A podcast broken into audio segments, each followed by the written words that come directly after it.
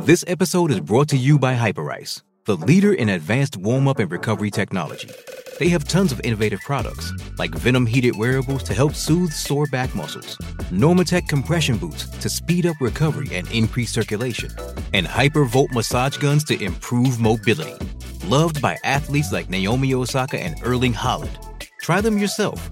Get 10% off your order with the code MOVE at hyperice.com. With threats to our nation waiting around every corner, adaptability is more important than ever. When conditions change without notice, quick strategic thinking is crucial. And with obstacles consistently impending, determination is essential in overcoming them. It's this willingness, decisiveness, and resilience that sets Marines apart. With our fighting spirit, we don't just fight battles, we win them. Marines are the constant our nation counts on to fight the unknown. And through adaptable problem solving, we do just that. Learn more at marines.com. It's only a kick, a jump, a block. It's only a serve. It's only a tackle, a run. It's only for the fans. After all, it's only pressure. You got this. Adidas. Mary redeemed a $50,000 cash prize playing Chumba Casino this year. I was only playing for fun, so winning this was a dream come true. Chumba Casino is America's number one social casino experience. It's serious fun. With over 80 casino style games to choose from, you too could win life changing amounts of cash. Be like Mary. Log on to chumbacasino.com and give them a whirl. That's chumbacasino.com. No purchase necessary, void or prohibited by law. 18 plus. Terms and conditions apply. See website for details. The voice in the preceding commercial was not the actual voice of a winner. Hi, I'm Maria. And I'm Mike. And we're Team, Ready. Black Hills Energy knows your home is where your heart is, so they want you to be ready. It's all about keeping you safe, prepared, and making your home as energy efficient as possible. Everything from how to weatherize your home to how to stay safe during extreme weather. Be ready for anything. Go to blackhillsenergy.com slash team ready.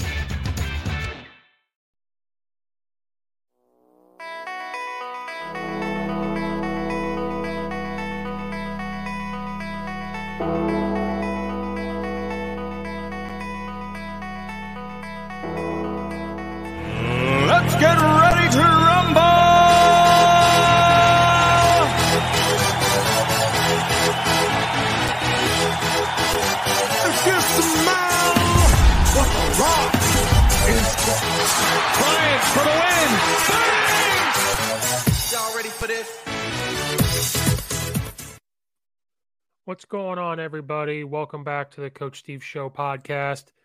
Today, we're going to be talking college football and NFL with me and my opinions and my thoughts of the first week of the NFL playoffs for the Chicago Bears. And we just had our college football national championship with Alabama and Ohio State. Before I get going, you guys know the Coach Steve Show is brought to you by the Unhinged Sports Network.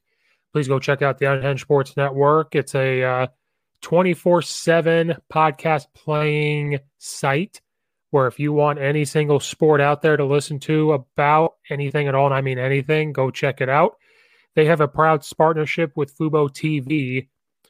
And in case you missed it, Fubo TV partnered with Unhinged Sports Network, like I said, but they also have over 100 plus channels, including NBC, CBS, Fox, ABC, ESPN, and many more.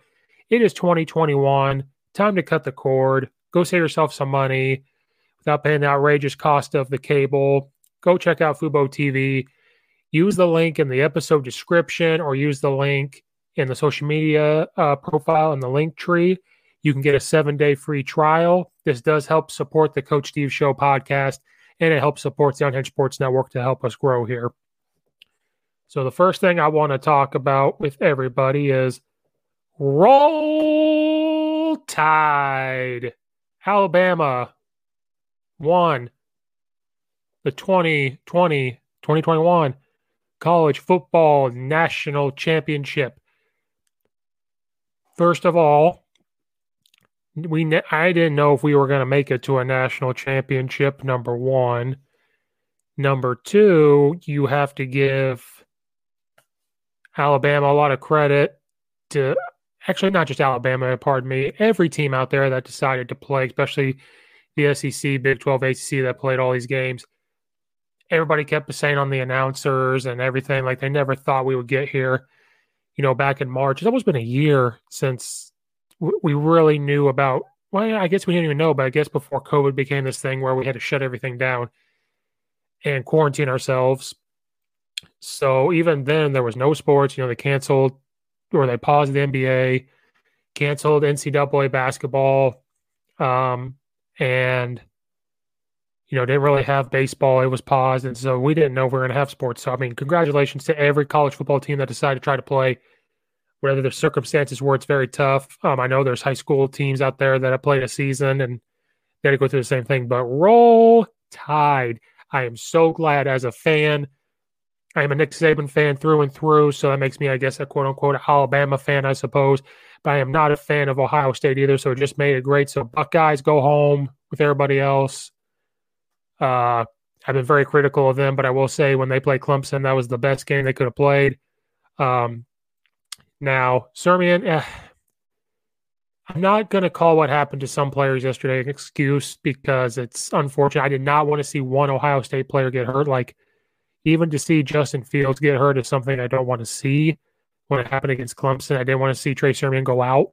Um, especially on the first play. I you know, it looked like it was his collarbone right from the get go and it probably broke and you know, you didn't want to see that. So I'm not sitting here saying because I hate Ohio State that he should have been hurt. Um, and then they had a couple injuries. I know um, Justin Fields wasn't 100%. You saw him take a couple shots to where he lay on the ground. It was like going for his ribs, going for his hip. I really hope that he was supposed to play because against Clemson, he said he didn't even know what what, happened, and there was no reports about what happened. We were just all assuming it's ribs, hip, whatever. So I really hope he was there to play. Um, it was a close game at first. Uh, you know, Ohio State didn't score, Bama scored, and then it was just back and forth, and then they made a mistake. Uh, fumbled, Alabama fumbled the ball. Jones fumbled the ball. Ohio State came down, scored to tie it up, and then it was just kind of right after that, Bama just kind of woke up. And it's funny when you hear Alabama used to think this this defense is going to hold them to a goose egg or hold them to seven points. That's not the case anymore. It's a younger defense up front. Like they have a, some sophomore defensive linemen, a little bit younger linebackers. It's their corners. They have the opposite problem of Ohio State. Ohio State is really good with their D line and linebackers because you saw when they played Alabama, they're playing a lot of 4 4. And so they had a little bit more linebackers out there to try to keep everything in front of them. But then Alabama exposed them because they were getting Smith or Waddle when he was in there a little bit or anybody else in the slot on a backer. And if he can get, if Jones could get time, he was going to hit them. And you never want a true linebacker, I guess, because I think Ohio State usually plays a 4 3 ish type thing. Sometimes jumps into 4 2 5. It looked like they played a lot of 4 4, keeping guys in the box. It almost looked like they were like, Jones, you have to beat us, or they kind of wanted to keep it cloudy and everything. And it worked a little bit. They had some good plays. Uh, they have the opposite problem. So, Bama, they're younger on the defensive line. They had a couple sophomores, which they're studs, don't get me wrong. They have a little bit younger either younger age wise backers or younger uh, experience wise backers. Their safeties and corners are the ones that like lead the defense or the leaders. They've been there a while, they know what's up. And then, you know, like I said, Ohio State has the opposite problem where they have like one good corner. They try to make up for it with these backers playing that 4 4 to try to help bump and, you know, get those guys off track in that five yards. So they it was just a tale of two different defenses. And then it was a tale of two different offenses. Um, I know Sermon going out kind of hurt them, but it, you know they have some talent to where they can make up for it. Uh, you know, Master Teague is not bad, and I know what some people are saying, like, well, if Justin Fields was healthy, maybe that would have had something to do with it. Maybe I think he could have helped run the ball, but I also think Bama might be okay with that because I think they were trying to say, you know what, we want Justin Fields to pass the ball because their D line, like they didn't fight too too far up the field, and they kind of were trying to read what was going on. There was times Justin Field got out, but I think Nick Saban's not okay with it. But I think he said, you know, after watching Clemson, if he can throw it like that, and we know that he's not healthy. He's still going to be fast, but he's not as healthy. If we can catch up to him, if that's how they beat us, or if that's how they move the ball, they're okay with it because one, it takes time off the clock. Two, Nick Saban and them are really confident in their offense to score. I want to say they scored every possession except for the fumble, maybe, besides some field goals. But yeah, I think they got to the end zone pretty much or a field goal every time. And so, you know, it was close at first, and then Bama said, Hey, we're Alabama. I'm Nick Saban. Ryan Day, you're not coaching me, and it's Sarkisian and the rest of the staff. You're not, you know, you're not doing this. So it was 52 to 24. It was a total butt whooping you know, and then the arguments become does Texas A&M hold on to them? I don't know. I don't know if anybody would keep up with Alabama. Maybe you could put Texas A&M in there again. I think it was a similar score when they beat Texas A&M, if I'm not mistaken. Uh, but they, I don't know if anybody could kept up. So maybe maybe it doesn't matter who you put in. I have no idea. Not a clue. It may be Clemson, but the way they played, I have no idea. Not not one clue. But you know, Justin Fields not a bad game, but not a good game. 17 for 33, 194 yards, uh, one touchdown. He only averaged 5.9 yards a completion. He had 67 yards rushing. He averaged 11.2 yards a carry. Uh, Master Teague had 65 yards rushing. He only averaged 4.3 yards, but he did have two touchdowns. He runs hard, man. He runs extremely hard. Um, then the flip side, um, Alabama I'll get to this in a second. It's going to be a good one. Mac Jones, who surprises me when you look at him, no offense to him, he's like, oh my God, he's gonna he's an athlete. He is good. Now I know he's got Heisman guys to throw it to, but he makes good check downs. He can see the field. He's super smart. Um, he has a good looking ball. He has good strong arm and he has good touch on it. Because people are like, yeah, you know, he has a Heisman guy to throw to, which is, you know, I, I mean, I know that, but it's not like he's throwing it up these bad plays or these bad throws, and the guy has to go out of his way to get the ball, if that makes sense. He's literally throwing it with touch and putting it on point to where his guy can get it. So he's pretty good. And he's projected to go in the first round, I think, in the mid 20s as a quarterback. And so uh, some team's going to get him. He's going to work really hard. He's going to understand the offense. I think he's going to be okay. Um, he was 36 of 45, 464 yards, averaged 10.3 yards of completion, and five touchdowns besides the fumble, the thing about him is I know who he's throwing it to. I know who he's got around him. He has a good line, but like, I'll get to this topic. I got, I'm going to be all over the place with this because just a lot happened. People keep talking about Jimmy's and Joe's, not X's and O's. And I did another podcast episode of talking about that. I'll talk about it again a little bit here because that's all you're seeing as well. Just throw it to the Heisman, just throw it to the Heisman, which I understand. But there's also where you have to be able to coach those guys and everything else. He manages his game really well. He doesn't screw up the plays very often. Yeah, he had the fumble. Um, you know, there was a missed block. Um, they were trying to run like a play action split zone um, where the guy coming across for the split zone was supposed to pick him up, and uh, he took a bad angle. Um, that guy was rushed up the field, and our and that split zone guy was going where he thought he was going to be. When he saw it more up the field, he kind of hesitated. And so that's kind of what got Jones sacked and fumbled the ball. But those are great numbers. Najee Harris, he had 79 yards rushing and two touchdowns. Doesn't sound great, but he ran hard when he needed to. Um, because, like I said, they were trying to get to the outside, and I give Ohio State credit. They went to that 4 4. Everybody knows the strength of Ohio State is the middle. So they try to get to the outside, and I will give them credit. They did a really good job of trying to push things back in when Najee Harris got the ball. But Najee Harris, his legs are two of mine. He's got some tree trunks. So when they try to tackle him, they just couldn't. You can't tackle him one on one. Sometimes he had three guys on him and he was just able to plow through for an extra two or three yards. So I'll give Ohio State defense credit. They tried to push everything back inside to where their strength is. Um, even on those bubble screens, um, sometimes they did a really good job. So then it came, I think um, Alabama just said, okay, they're able to do this very well. They're playing very good with that. So we're just going to throw the ball. And that's why you saw 45 pass attempts because where's their weaknesses? Attack their corners and safeties, and then those linebackers out there, if you're able to catch them with either up tempo or they didn't sub, and you you see it, you get that backer with a slot receiver, move guys around, it's not going to go well. So I give Ohio State a lot of credit. They they play tough. They try to hang in there on defense, with you know doing that. But then where I give Najee Harris credit, getting back to that is, um, Ohio State's defense is really good up the middle. They do pretty good on the run. He got those yards running a little bit to the outside, but he was getting them running up the field. Now, Alabama has a fantastic offensive line, but there was times where Najee Harris had three guys on him and go up the middle. So that that just shows that I think Alabama was just stronger with their speed and their uh, uh, their speed training and their weightlifting and their strength and conditioning program, sprint based stuff. You just saw how much more powerful they were. They weren't tired. They to have more power. I think Ohio State kind of does the similar strength and conditioning stuff, but you just saw the difference of what they were doing compared to what maybe Ohio State does. Um, so it was it's pretty good. And then of course your Heisman Trophy winner DeVonta Smith, 12 receptions, 215 yards, and this is only in the first half. 215 yards in the first half, three touchdowns. He averaged 7.9 yards a catch in the first half, and then second half he gets hit. You know, does something with his finger, probably dislocated. Unfortunate for him, but he says he'll come back. That's probably something that can be healed, ready for the NFL. Unfortunate for him, but you know what? It was kind of like you did your job you got us up. You know, they were winning um, 35 to 17 at halftime. And it's like, okay, you did your job.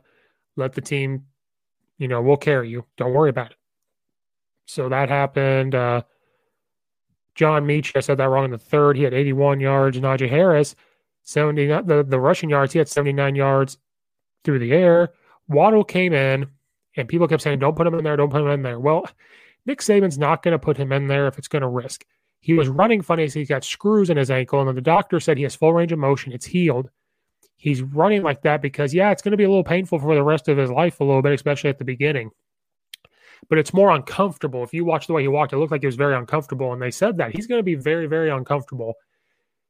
And so people kept bashing Coach Saban and saying, like, don't put him in there, don't put him in there. Well, you know, he had 34 yards receiving, and it wasn't like he he only threw he had three receptions, you know, so it wasn't like he played him this entire time. He wasn't out there a whole ton, and sometimes he was out there just as a decoy. Lucky Land Casino asking people, "What's the weirdest place you've gotten lucky?" Lucky in line at the deli, I guess. Aha, in my dentist's office. More than once, actually. Do I have to say? Yes, you do. In the car before my kids' PTA meeting. Really? Yes. Excuse me, what's the weirdest place you've gotten lucky? I never win and tell. Well, there you have it. You can get lucky anywhere playing at LuckyLandSlots.com. Play for free right now. Are you feeling lucky? No purchase necessary. Void where prohibited by law. 18 plus. Terms and conditions apply. See website for details. And so I just don't believe Coach Saban – and that strength and conditioning staff and Coach Sarkisian was going to put him in a situation to hurt himself. That's just something he's going to have to deal with right now with the screws if it's healing over. Because you know what? They would have played him before. So I don't want to hear that. Like they put him in danger. So Buckeyes get to go home. It's a happy day to see the Buckeyes lose the national championship, dealing with Buckeye fans who are just like LeBron fans. I've said a million times, it's hard to listen to them. Uh, the certain LeBron fans and certain Ohio State fans, it is hard to listen to them. And it's they're a great football program. They're very, very good, much respected year in, year out. They win the Big Ten, almost go undefeated, sniff the playoffs. They won a championship a couple years ago with Urban Meyer. So, you know, it's not a bad program. I'm not bashing the program. I'm not bashing the way this is. not, there's just something about them I don't like. And I know I'm an Illinois fan through and through, so I can't talk much. I'm a Nick Saban fan, so I guess that makes me an Alabama fan. So I think I have the right to root for Alabama and roll tide. I'm just glad the Buckeyes lost because I don't know if I could have dealt with it. It was like when LeBron James won a couple championships. It's hard to deal with. Uh, you know, because Justin Fields was at Georgia as a second stringer uh, behind Fromm, couldn't beat him, and then he goes to Ohio State. Yeah, he only lost two games, I guess good. You play in the Big Ten. You're supposed to beat them. Uh, the Big Ten, I guess, it was a little bit of down last year, and it was way down this year. I mean, COVID had a lot to do with it, but it was way down this year as well. Um, I think it would have been kind of that way without COVID. You know, Penn State was down, Michigan was down, Minnesota was down, Wisconsin was, you know, not playing well. You know, you had Indiana, Northwestern stepping up. That's about it. So it's not like they're playing the SEC um, even some of the Pac 12. So You're only playing the Big Ten. You lose in the playoff to Clemson, then you lose the championship. I said this before, if anybody listens and remembers. When Alabama lost to Clemson in the championship game and then the next year got to the playoff, had to play Clemson the first round, it was revenge thing. They spent all their mental energy on that game to beat Clemson. Like, we have to get revenge. Well, then it was like, well, wait a minute. You still got to play the national championship game and they had to play Georgia, who was really, really good, really good defense, really good running backs. That's when they had like their three headed monster. And Georgia should have probably won that game. It was Tua at the very end throwing it to Smith for that touchdown to win the game. So, I mean, they could have lost that game. So I think that's kind of what happened. I know injuries play a little bit part of it, and Bama is just really good and and everything. Ohio State got out coached, they got outplayed. But I think they just spent all that energy on Clemson to say, for Ryan Day, like, we got to beat Clemson. Dabo Swinney said this, this, or this. We have to beat them. And they spent all that mental energy and all that time to go in and say, we have to beat Clemson. And well, then it's like, well, wait a minute. Now you got to play Alabama. And you have to have everything going for you. And I think maybe because Fields was hurt and he didn't take reps, like a lot of things played into it. But I am, you know, glad Nick Saban's got his seventh national championship, most in in college football history. Um, he's got to be people say he may not be the greatest football coach of all time because he doesn't have this in the NFL, but it's got to be him and Belichick right next to each other. Like those are the two best football coaches. When you look at that stuff in in the history of football, he's the best college football coach in the history of college football. And people always talk about how maybe he doesn't truly care about his players because when they get to the NFL, they're either get injured, they don't do so in the NFL, blah blah blah blah. And last night you saw him talk about how a lot of different things about his team. He was smiling. When do you see Nick Saban smile? He smiled the most in the last two years. I think he has his whole life combined on the football field anyway. Uh, I bet you he didn't start work today until 8 a.m. instead of 5 a.m. because of that. And then, you know, during there, you saw tears coming out of his eyes. And I think it was for different reasons. One, I think because I haven't had a high school football season yet. We're dealing with off-season stuff. We hope to play in March, first practice in February here in Illinois. But um, talking to other coaches in high school, there's just a lot of sacrifices and a lot of things you have to do with COVID. And I can't imagine going on in college what that's doing and in the NFL and all that. Um, he was probably crying because he got COVID. Um, you know, I'm sure a player here or there was getting COVID. All the protocols they had to do, all the worrying about if they're going to play, all the worry about after each game is somebody going to test positive. You know, just everything pulled out from underneath of you and everything changed in a matter of March and April and May going into it, and then it just changes. And you didn't have all this, the perseverance. You know, they need spring ball, they need more summer workouts, and they probably didn't get a lot of that.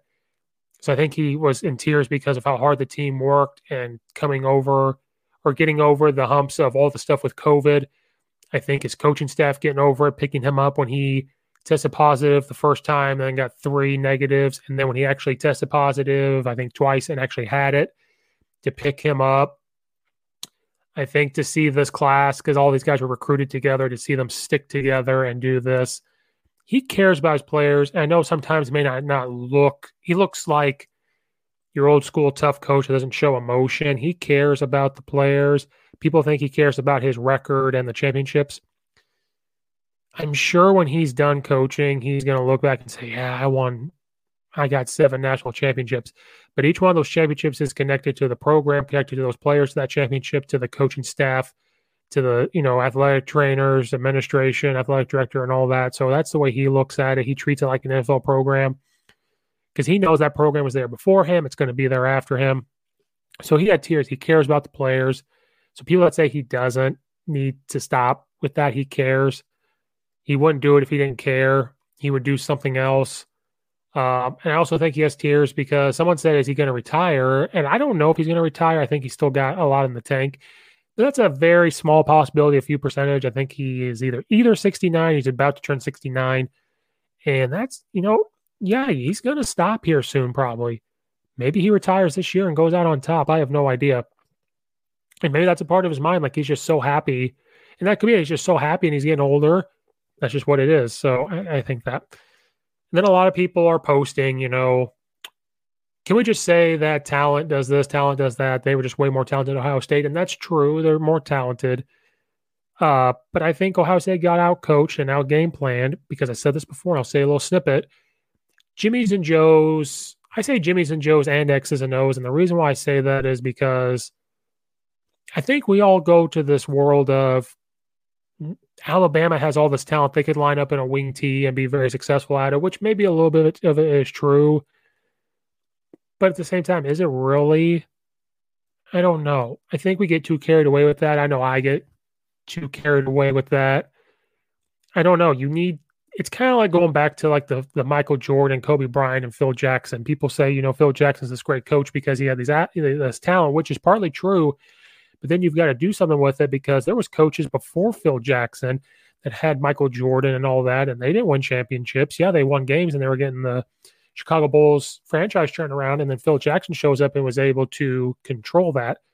Um, you had Kobe Bryant and them on a team, and you had coaches that weren't Phil Jackson, and they didn't win championships. You, you got to be able to coach the players and coach the team and get the best out of them.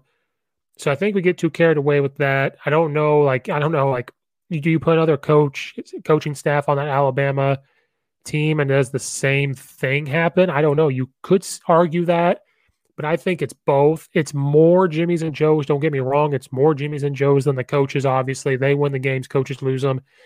It's more about that than the X's and O's because, like you said, I, I don't know if you come into next year with that. If the same team came back and Alabama comes and says we're going to run the wing T, I don't know if you'd be successful but I think um, coaches, we have to put the players in situations, get them to buy in, control that, because that's a lot of talent and a lot of not attitudes, but a lot of personalities you got to deal with. Coach Saban can do it. The guys he hires does it really well. So that's what I'm saying. Like, how many times does a head coach look at Coach Orgeron, for example, at LSU? He hires defense coordinator, first year gone because he just it didn't work out. That happens. Nick Saban hires people and it works out because of the culture and the process he already has in place. And he sets the t- he sets that right from the get go when he hires people and brings kids in. So I think it's both. It's more Jimmy's and Joe's. Don't get me wrong. Yes, Jimmy's and Joe's up, upon their will took over Ohio State, but you have to be able to control all that talent. That's a lot of talent to deal with. That's a lot of different personalities you got to deal with. That's a lot of game planning and putting them in the position to be successful. Because Sarkisian went out there and just he ran exactly what they ran all year. He could have came out and just opened it, playbook up and this, this, and that, and done something. No, he stuck to what they were doing. Didn't or and if anybody's ever watched a clinic with him, everything is so simple. I've watched clip, snippets of them. Everything's very simple. He just disguises a lot of them, adds little tweaks here and there to certain plays that he does. And so I think people need to stop with the it's only Jimmy's and Joe's. I don't know if you could put me on that Alabama team and I would be Ohio State. You know what I mean? So I think it's both. I did a, podcast episode on. I think it's Jimmy's and Joe's and X's and O's. I put Jimmy's and Joe's first because it does come down to them more often than not. Sometimes, but sometimes it's X's and. Sometimes it's a little bit of scheme. Sometimes it's you know culture and the process and positivity and, and getting them to buy in. So it's kind of both. So I think we need to stop where it's just Jimmy's and Joe's, this and that, because that takes away from saying Coach Saban's a good coach trying to say he's not as good as he is, or the staff aren't is not as good as everyone says they are. Um, so before I get to the next one, the Unhinged Sports Network, that the Coach Steve Show podcast is, you know, of course, with. They also have a proud partnership with Fanatics. Everybody loves Fanatics gear because it's a good price and they have every single team that you could imagine. Any college team you want is on there. All the pros are on there, of course. T-shirts, hoodies, uh, sweatpants, hats, little memorabilia's, jerseys for a good price. Every single day is a different deal. You'll see anywhere from 20, 30, 40, 50, 60, 70, 75% off. You'll get there's free shipping. There might be buy one, get one all the time. You you have to check it out at Fanatics. And of course, Roll Tide. Alabama won the national championship. They have the national championship gear that you saw them wear on Fanatics. Go get it. Use the link in the episode description or go to the social media page on the link tree and click on the Fanatics link and go check out that each day is a different deal. It's never the same. So you have to click the link and check it out. I know today was free shipping. The other day was 60% off. You have to click the Fanatics link in the episode description or the social media bio in the link tree. Go to Fanatics, get you and your family some gear. NBA's back. Get you some NBA gear. The NFL playoffs. Get yourself some gear for these playoffs. Get the Alabama gear if you're a Bama fan because they just won. Uh, get some gear to gear up for the next season coming up. Whatever. Go to the link. It helps support the Unhinged Sports Network and it helps support the Coach Steve Show podcast. So please go do that now. So college football's over. It seemed like it just started. We were so excited to get it started. Um, you know, with COVID and all that going on, we didn't even know if we are going to have sports. So it was just so nice to see college football. Sports matters a lot more than just. I always talk about how much high school sports matter to kids. The college sports and pro sports mean a lot. It brings people together. It helps us get away from reality for about two hours. Um, it just does a lot more than that. I could go on and on and on and on. It does a lot for us. Those college athletes sacrificed a lot for us. Those college football coaches, you know, I know some people say they didn't sacrifice a lot because they make a lot of money. There were some programs out there where coaches don't make all that type of money that you think they do. So they sacrificed a lot, you know, went out there with the COVID going on. And so it was, you know, yeah, it was great. It seemed like it just started. It's over. It's so sad it's over. Um, I hope they can have some type of spring ball. And I hope it comes back to a little bit of normal the next football season around where some teams are playing more uh, closer amount of games. I hope that they uh, can get something going where it's similar. And what I mean by that is, can we get some leadership from the NCAA and say this is how many games we're playing, and this is what you have to get in order to make the playoff, or whatever it is? I don't know. I hope there's more leadership. They need to change the playoff, and they need to do it tomorrow or today. They could pay me, and I've said this me, Coach West, and Brad Miller. We always talk on the show. They could pay us half of what they're paying their their president and still and we will fix the college football playoff for them. I've heard many things. It needs to change, and people say, "Well, you can't just change it overnight. You need to start maybe let's go to eight games." I, I I'm calling horse manure on it. They can change tomorrow. It's all about the money. It's all about the money, and that's why. But there's you could do it. But what they don't want to do is they don't want to mess with the schedule during the regular season because in order to change the playoff system, you have to change how many regular season games. At the FCS level, they play about nine or 10 games. Then they get to their playoff. Okay. I think it's top 32. Go to the playoff. They travel. So by the end of it, you know, they're playing about 13 games, which is about what they play in Division One at the end of the day. Mary redeemed a $50,000 cash prize playing Chumba Casino this year. I was only playing for fun, so winning this was a dream come true. Chumba Casino is America's number one social casino experience. It's serious fun. With over 80 casino style games to choose from, you too could win life changing amounts of cash. Be like Mary. Log on to chumbacasino.com and give them a whirl. That's chumbacasino.com. No purchase necessary, void, or prohibited by law. 18 plus. Terms and conditions apply. See website for details. The voice in the preceding commercial was not the actual voice of a winner. Hi, I'm Maria. And I'm Mike. And we're Team, ready. ready. Black Hills Energy knows your home is where your heart is, so they want you to be ready.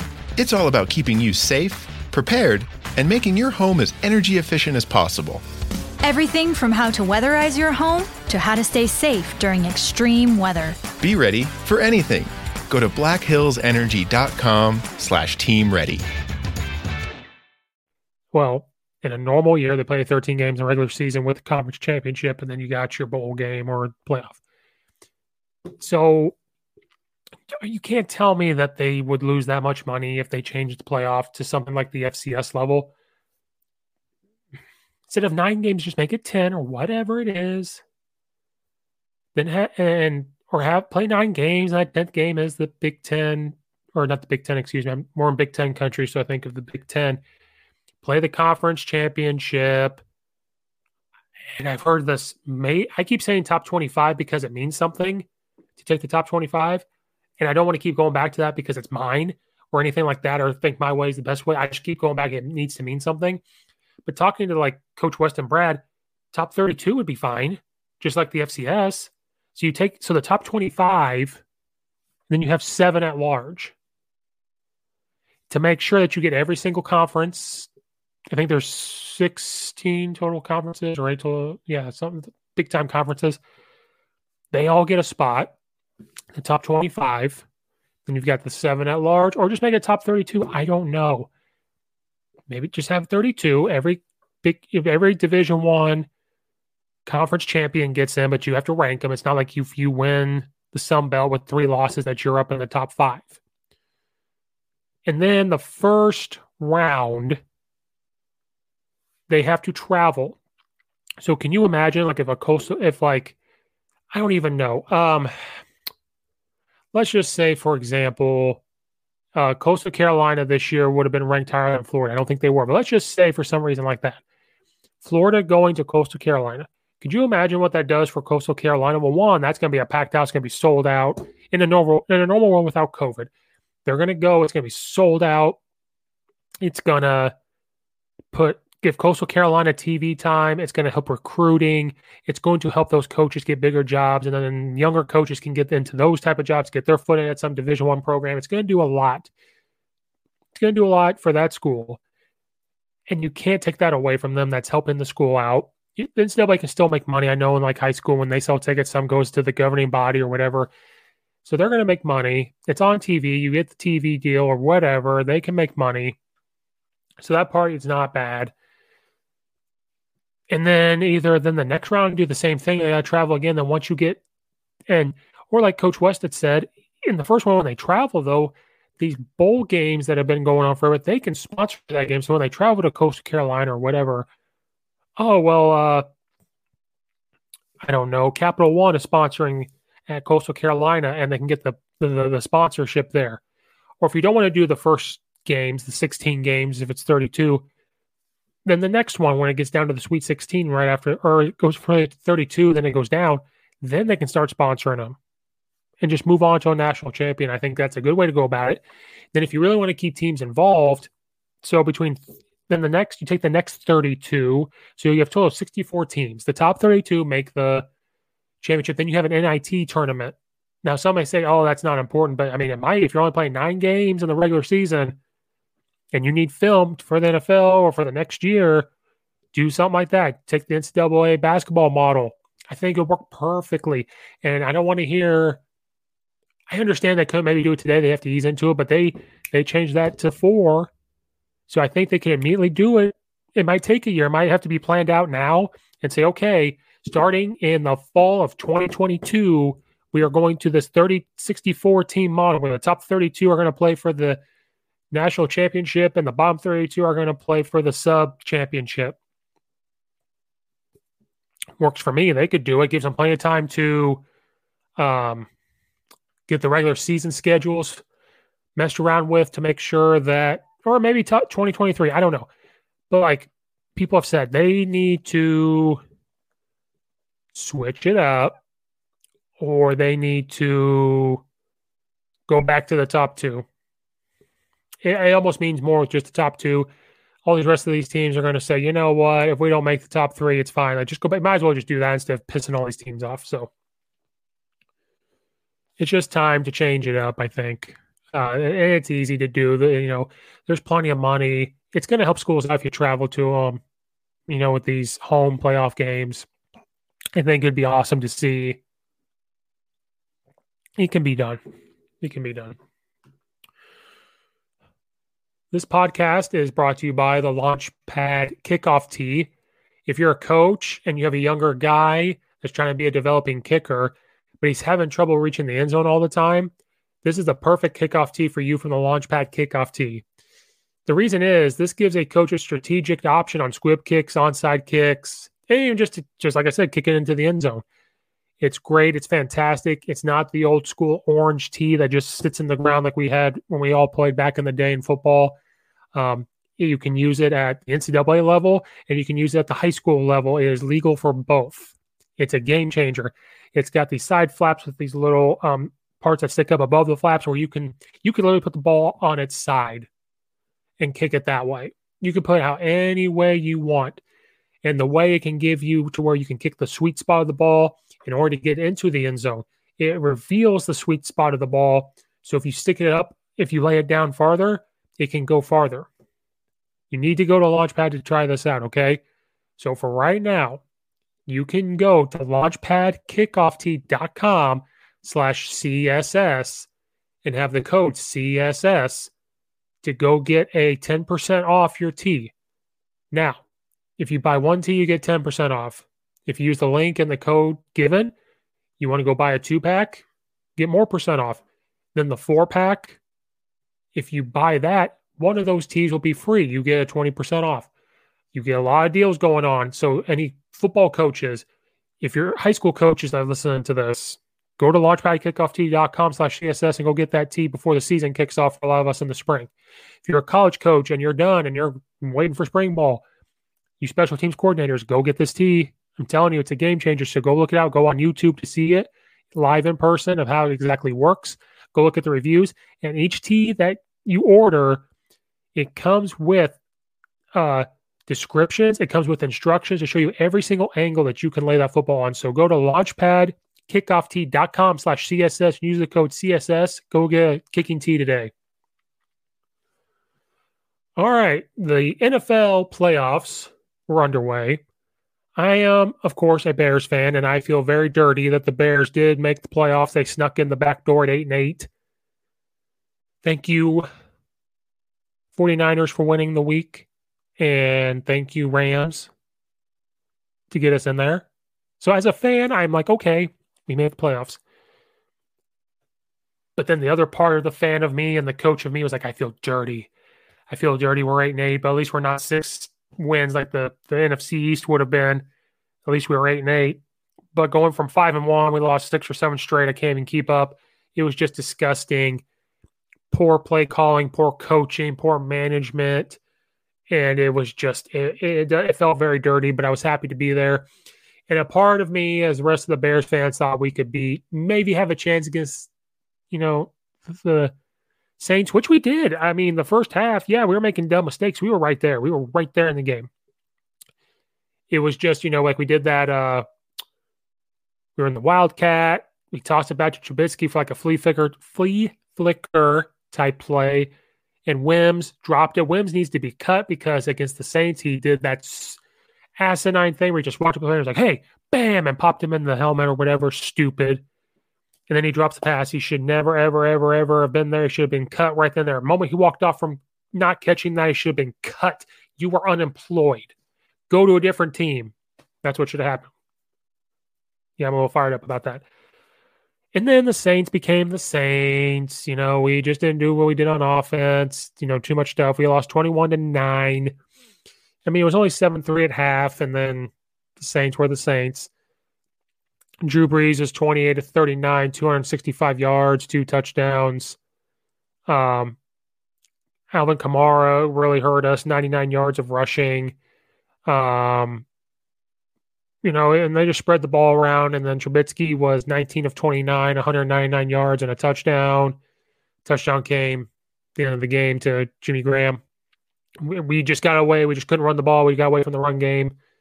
It just looked like me and uh, Brad and Nathan talk to each other, and it's funny. We said when we were winning, you could tell when because Matt Nagy turned the play calling duties over, but he's still involved. You can tell when he's not calling plays because we're shifting, we're using more tight ends, we're doing what we did in 2018. And then when we're in the red zone, you see Jimmy Graham in there because that's what he's there for. He's there for the inside the 20 post up, throwing the ball, and he'll catch it. You can tell Matt Nagy is calling the plays because Mitchell Trubisky is more in the pocket, which I understand at the beginning. You got to get him in the pocket, throwing the ball, get a rhythm, then you get him outside the pocket. That's what we did in 2018. You you know when Matt Nagy's calling plays because it's run, run, run, pass, or it's pass, pass, run. And it's more side to side, not up the field. And so that's kind of when you can tell when Nagy's calling plays are not shifting as much and this and that. It's more stagnant. He got away from what he was with Andy Reid at the Kansas City Chiefs, and he got away from what he was in 2018. So we always joke we're, we're in the group message. Yeah, Matt Nagy's calling plays now. You can see that he's calling plays right now and this and that. And it's just, it's funny. And Then if you guys knew if you guys ever watch Chicago Bears, go back and watch these other games. You can tell when they're doing good, even though I know the teams they were playing weren't as good. You can tell when they're getting creative, they're moving guys around, they're motioning, they're doing this, they're doing that. And instead of just always side to side, they're trying to get up the field. Then you see Nagy, he doesn't, he's not shifting, he's not using the tight ends, he's taking Jimmy Graham out in the red zone. So you can kind of tell either he's calling plays or he's putting his huge input in. And I think he did that because they they didn't do well against the Packers. So maybe he felt like he had to. I don't know. It just didn't go well. We had a chance to win the game. I, I mean, or at least put ourselves in a position. I mean, 21 to 9 is not terrible. It just looked terrible with the mistakes we were making. We were missing a ton of tackles. That was the other thing. We just couldn't really tackle well on defense. And on defense, we just don't blitz enough. We play a lot of zone. We don't. We sometimes stunt, and when we do, it works. And sometimes when we, and then sometimes we don't. We don't blitz a whole lot. It's more drop back and not get. You know, you gotta get pressure on Drew Brees to rattle him. Maybe try to get him outside the pocket. Um, he's a little older, so those are things that maybe he can't do as well. He's still good. I'm not trying to say that. He's in the Hall of Fame, of course. We just didn't do those things, and so it was very frustrating. Um, Bear season is over. You know, back when we were losing the six or seven games, I'm guilty of sometimes calling for guys' jobs, college or NFL level, but I just don't know how else to describe it. Um, I'm not saying I want people fired, lose their jobs, and not provide for their family, but these guys make a lot of money to where if they got fired for that next half a year to a year, they're fine. Us normal people, middle class, we get fired. We have to find a job immediately. So I think that's why sometimes I let my, you know, my loose lips slip with that stuff. You know, so it just I kind of was calling for Matt Nagy to uh kind of lose his job, but kind of not. I don't know. Um, something wasn't right. And Tony Romo was calling the game with the Bears and the Saints, and he was saying that Bears fans need to take a step back and calm down because Matt Nagy was coach of the year in 2018. They went 13 and three. We were in the uh, NFC Championship, and we lost with the doink kick to the Super Bowl winning Philadelphia Eagles that year with Nick Foles. Then last year, you know, I think we were eight and eight again or something, and didn't make the playoffs. And then this year, eight and eight snuck our way into the playoffs. So he said, you know, you're in the playoffs two of his, two out of his three years of tenure. You need to take a step back because he's there. I mean, he's doing well, but like it's frustrating because me, Nathan, and Brad on go talk, go check out the Talking Sports with you know Coach Steve, co-host Brad Miller. We talk about how maybe Notre Dame has this championship or bust attitude and they haven't won a championship since 1988. Me and Nathan just said the same thing about Michigan. Like, do they have too high expectations? Maybe us Bears fans need to take a step back and realize that too. We haven't won a Super Bowl since the 1985 Bears, which is the best Super Bowl, which is the best team ever created, ever put together. We made the Super Bowl in the 2006 with um, Rex Grossman and Devin Hester and Lovie Smith, and we haven't since. But I think it's because we get talent. Now, I'm not talking like this overwhelmingly talent, but the blue collar, hardworking talent. On defense, we always got the players. Like we had Jay Cutler, who people I don't care what people say. Jay Cutler is a was a very, very, very good quarterback. We had a new offensive coordinator every year. So I think it's just because Bears fans, we we it's that carrot dangled on the stick, you know, and it's because we do well. Now, if it was 2018, we were eight and eight, and then last year nine and seven. This year 10 and 6 or 8 and 8 again, you may not be hearing this.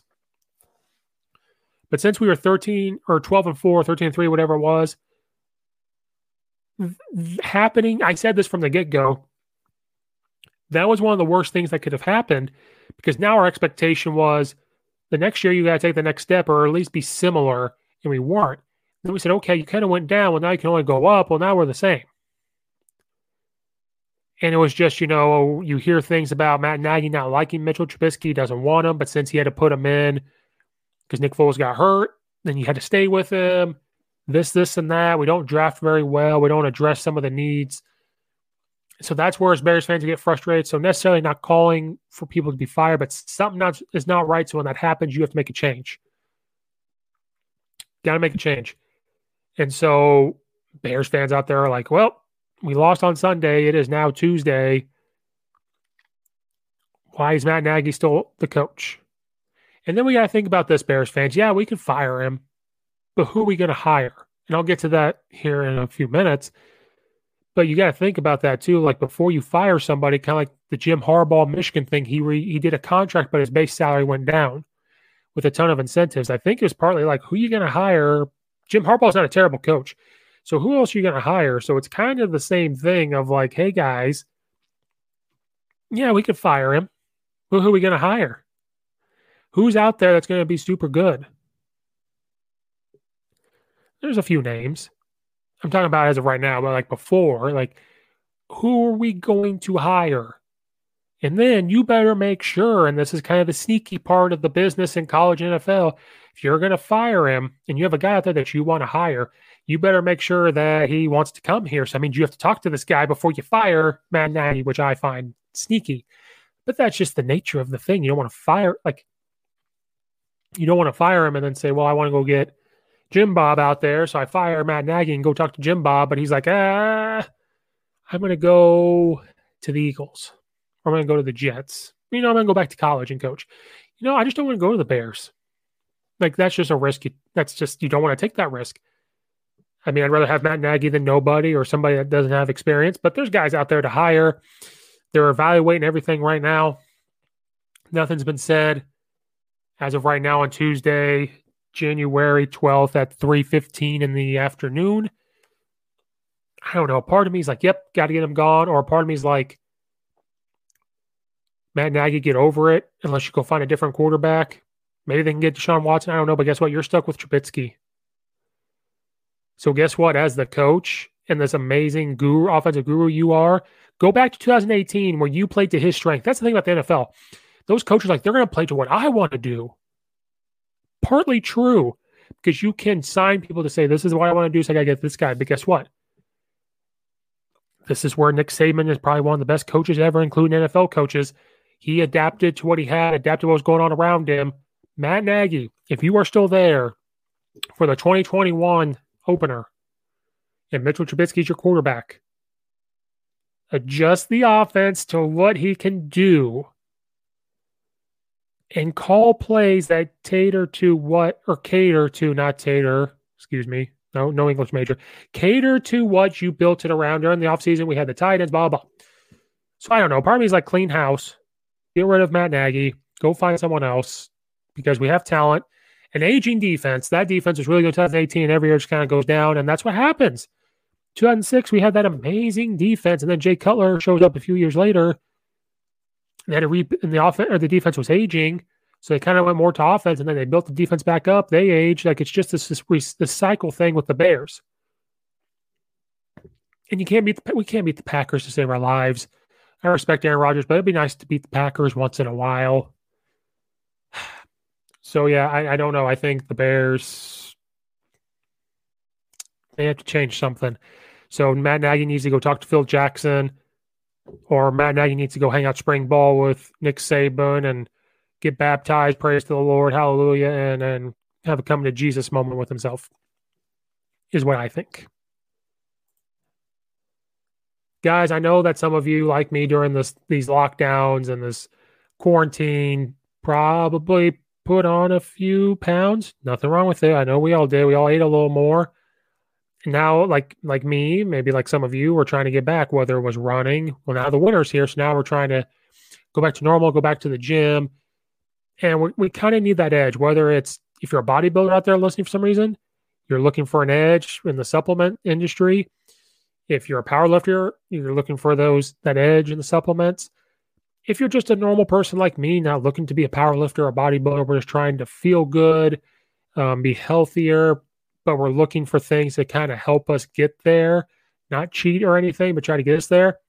Redcon One is the place to go to get the supplements. They are made to get you to the, highest state of readiness. And like I said, it's for people going to the gym or it's for people for everyday life. They've got your whey proteins, isolate proteins. They have a fat burning powder drink, which is delicious. They have the pills. They even have powder called Fade Out that helps you go to sleep if you have trouble sleeping every now and then. They have energy shots. They have meal replacement bars. They've got workout apparel. anything you can think of, they have it. It's not just supplements for bodybuilding, like I said, it's for everyday life. So if you use the link in the episode description or you go to the link tree in the social media bio and click on the link, it will send you to Redcon One. You can put the shop around, get the supplements. Each supplement has a description, a video description, even to really tell you what's in it, how to use it. If you use the code T20 S T E P H E N KU, you'll get 20% off your order. Now, Redcon One is fantastic. There's times you'll get on the website and they'll have better deals than my 20% off code. You might see buy one, get one free for certain supplements. You might see if you spend 50 bucks, you get a $30 credit. Anything like that, which makes them so great. To really help out the podcast and help me out, if you still use that link in the episode description or in the link tree bio on social media and you see there's a better deal, there's no problem. Use that code for that deal. I want you to save money. You'll just see a referral box right before checkout or in the checkout. If you could just put my name, S T E P H E N space K U C H E F S K I, when you check out, that still helps me out. You get the percentage off and you can get to the highest state of readiness. Redcon One is the fastest growing supplement company. It was Vitamin Shoppe's number one supplement company in 2018 and a bunch of other awards. So go on. Let's go get to the highest state of readiness. All right, guys, we're going to slowly wrap up the show. Uh, there's a couple other topics. Urban Meyer's been talked about going to the Jacksonville Jaguars. Me and Coach West talked about it. Um, I like doing these where I can kind of extend to what we said. Coach West thinks he can do really good. I am hesitant on this. Um, because I go back to the Nick Saban thing where he, he go go get there's a there's a book called Saban: The Making of a Coach. It talks about Coach Saban's life up to a certain point. I can't remember how long ago this book came out, but it goes into him going to Alabama too. He talks about his whole life, how he became who he is, how he's coached the way he is. You know, because we people have their opinions on him. Um, so it talks about all that and he bounced around a lot of schools. And then it talks about when he went to the NFL and his experience in the NFL. Now he did okay as a defense coordinator in the Browns, but it talks about he was with the Oilers. Talks about that when he went back to college and he went to the Miami Dolphins and he went to Alabama. Some people aren't just meant for the NFL. Maybe he can now, but some are just not meant for the NFL, which is perfectly fine. Who knows if Urban Meyer is made for that? Um, because you don't belittle college kids but there's a different way you talk to college kids that you don't in the NFL to men. In college, you're molding these guys into those men. And then in the NFL, you're trying to, I don't know if it's the right way to put it, you almost manage them. You have to coach them, but you have to manage them. And that's where it takes up big talent like uh, Coach Bill Belichick. That's why Sean McVay doing it at such a young age is is um, is phenomenal, and and things like that. So you have to be able to have that relationship with the men and everything else. So Urban Meyer is pretty good at coaching college, molding them into men and putting them in good situations. I just don't know if that's going to transfer to Jacksonville. But, you know, that is the next step. And people are really high on this hire to get him there. So maybe it'll work out. I'm a little hesitant on it, but I mean, what what could go wrong, I guess. You know, he is older. He's not a young coach. He's older. He's had time off here to to look at how he coaches and maybe he can get that to the NFL level he can build a team around. My, I joke around, and I'm might be going to hell for this. I said he might have a heart attack on the field because at Florida he had the chest thing. Then he took uh, maybe a year off, and he went to Ohio State, and that was kind of happening again because he he's so worried about things being quote unquote perfection. I think I think he's so worried about micromanaging. He's so worried about this, so worried about this. So that's why for the Jacksonville job, they're gonna have to pay him a lot of money. I think and he's not going to go until he get his guys. So Jack's about to say, yeah, you can have your guys. So be watching out, Ohio State guys. He has guys all around in college. Ohio State fans, watch out because if he does get the Jacksonville job, a lot of those Ohio State people are gone from the office and the administration side and the athletic department, from the coaching. They're going to go with him. So you're going to have to rebuild that up. So, like I said, it's not, it's it's Jimmy's and Joe's and X's O's, which means the coaches. So we'll find out with Ohio State if if Urban Meyer does get this. But like you know, just a couple other things. If he gets the NFL and he micromanages and he's so worried about things, well, in the NFL, I don't know how true this is. I'd like to say that the NFL and Jacksonville have more resources to pay people than he had Ohio State, but I don't know Ohio State and Bama and them because they have had this historic school, historic football team. They may have more resources, maybe, but in the NFL, he could probably literally just be the CEO and not worry about anything. Yeah, he's going to want this offense or this or that, have his input. Maybe because he'll have more help around him because it's the NFL maybe he won't have these pains and this and that, and he's just more the face and the CEO to make sure everything's rolling like a well-oiled machine. I mean, I wish him luck if he goes. As like I said, as of right now, I haven't really seen. You're seeing, oh yeah, he's in Jacksonville. He's trying to see if everything will work out to get there, and maybe he doesn't go at all, because I know he wants to coach at Notre Dame. And before there was rumors about Kelly going to the NFL, not as a head coach, but some assistant mm, it's on his list. I think USC might be on his list, but I know Notre Dame is. Urban Meyer was a wide receivers coach at Notre Dame before. He wants to go there. I was kind of want, hoping he'd go to Notre Dame because if he shows up at Notre Dame, they're going to be right there in two years, three years, somewhere in there. They will be right there. Urban Meyer's a good coach. Go read his book, Above the Line. It's very good. He's got another book, but Above the Line is fantastic. Go check it out. Doug Pederson from the uh, Philadelphia Eagles was fired. So going back to Chicago Bears, so now if you're the Bears and you're thinking about firing Matt Nagy, I kind of would take Doug Peters because he's a Super Bowl winning coach. Um, his offense was really good with Carson Wentz, who I think is a overrated, almost pretty much a bust. It almost it was. I think he got fired because it almost like he tanked to make sure the the, the Giants wouldn't get to win the NFC East to make the playoffs. Because if the Philadelphia Eagles would have won, the Giants would have been there, but since they lost, like it just looked like he wasn't trying to win the game. I don't know.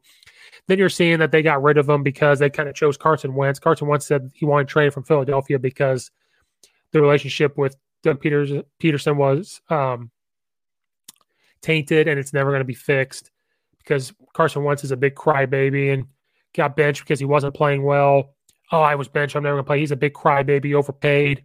I don't think the Philadelphia Eagles could trade him, and nobody's going to take that to pay him. He's not worth the money. It's not Peyton Manning. It's not a younger Tom Brady.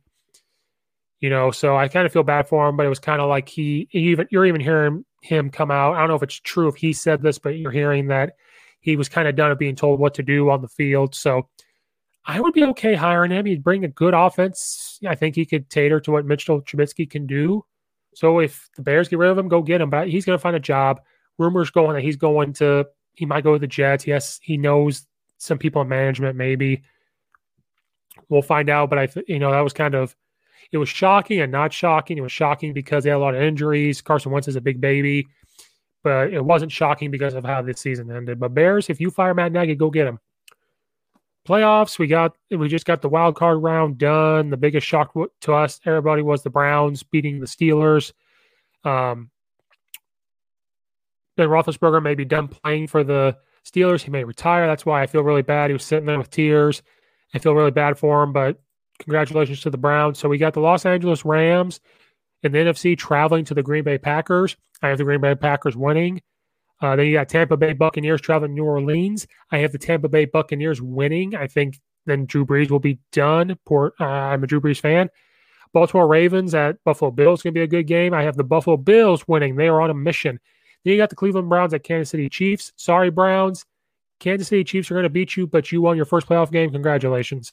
There's my picks. I think it might come down to a Packers Chiefs Super Bowl or Packers and Bills Super Bowl. Guys, thanks so much for listening. Go check out the other episodes. Go check out the Unhinged Sports Network. Thank you so much for listening. Stay safe, and I'll see you next time. Lucky Land Casino asking people what's the weirdest place you've gotten lucky? Lucky? In line at the deli, I guess? Aha, in my dentist's office. More than once, actually. Do I have to say? Yes, you do. In the car before my kids' PTA meeting. Really? Yes. Excuse me, what's the weirdest place you've gotten lucky? I never win and tell. Well, there you have it. You can get lucky anywhere playing at LuckyLandSlots.com. Play for free right now. Are you feeling lucky? No purchase necessary. Void where prohibited by law. 18 plus. Terms and conditions apply. See website for details.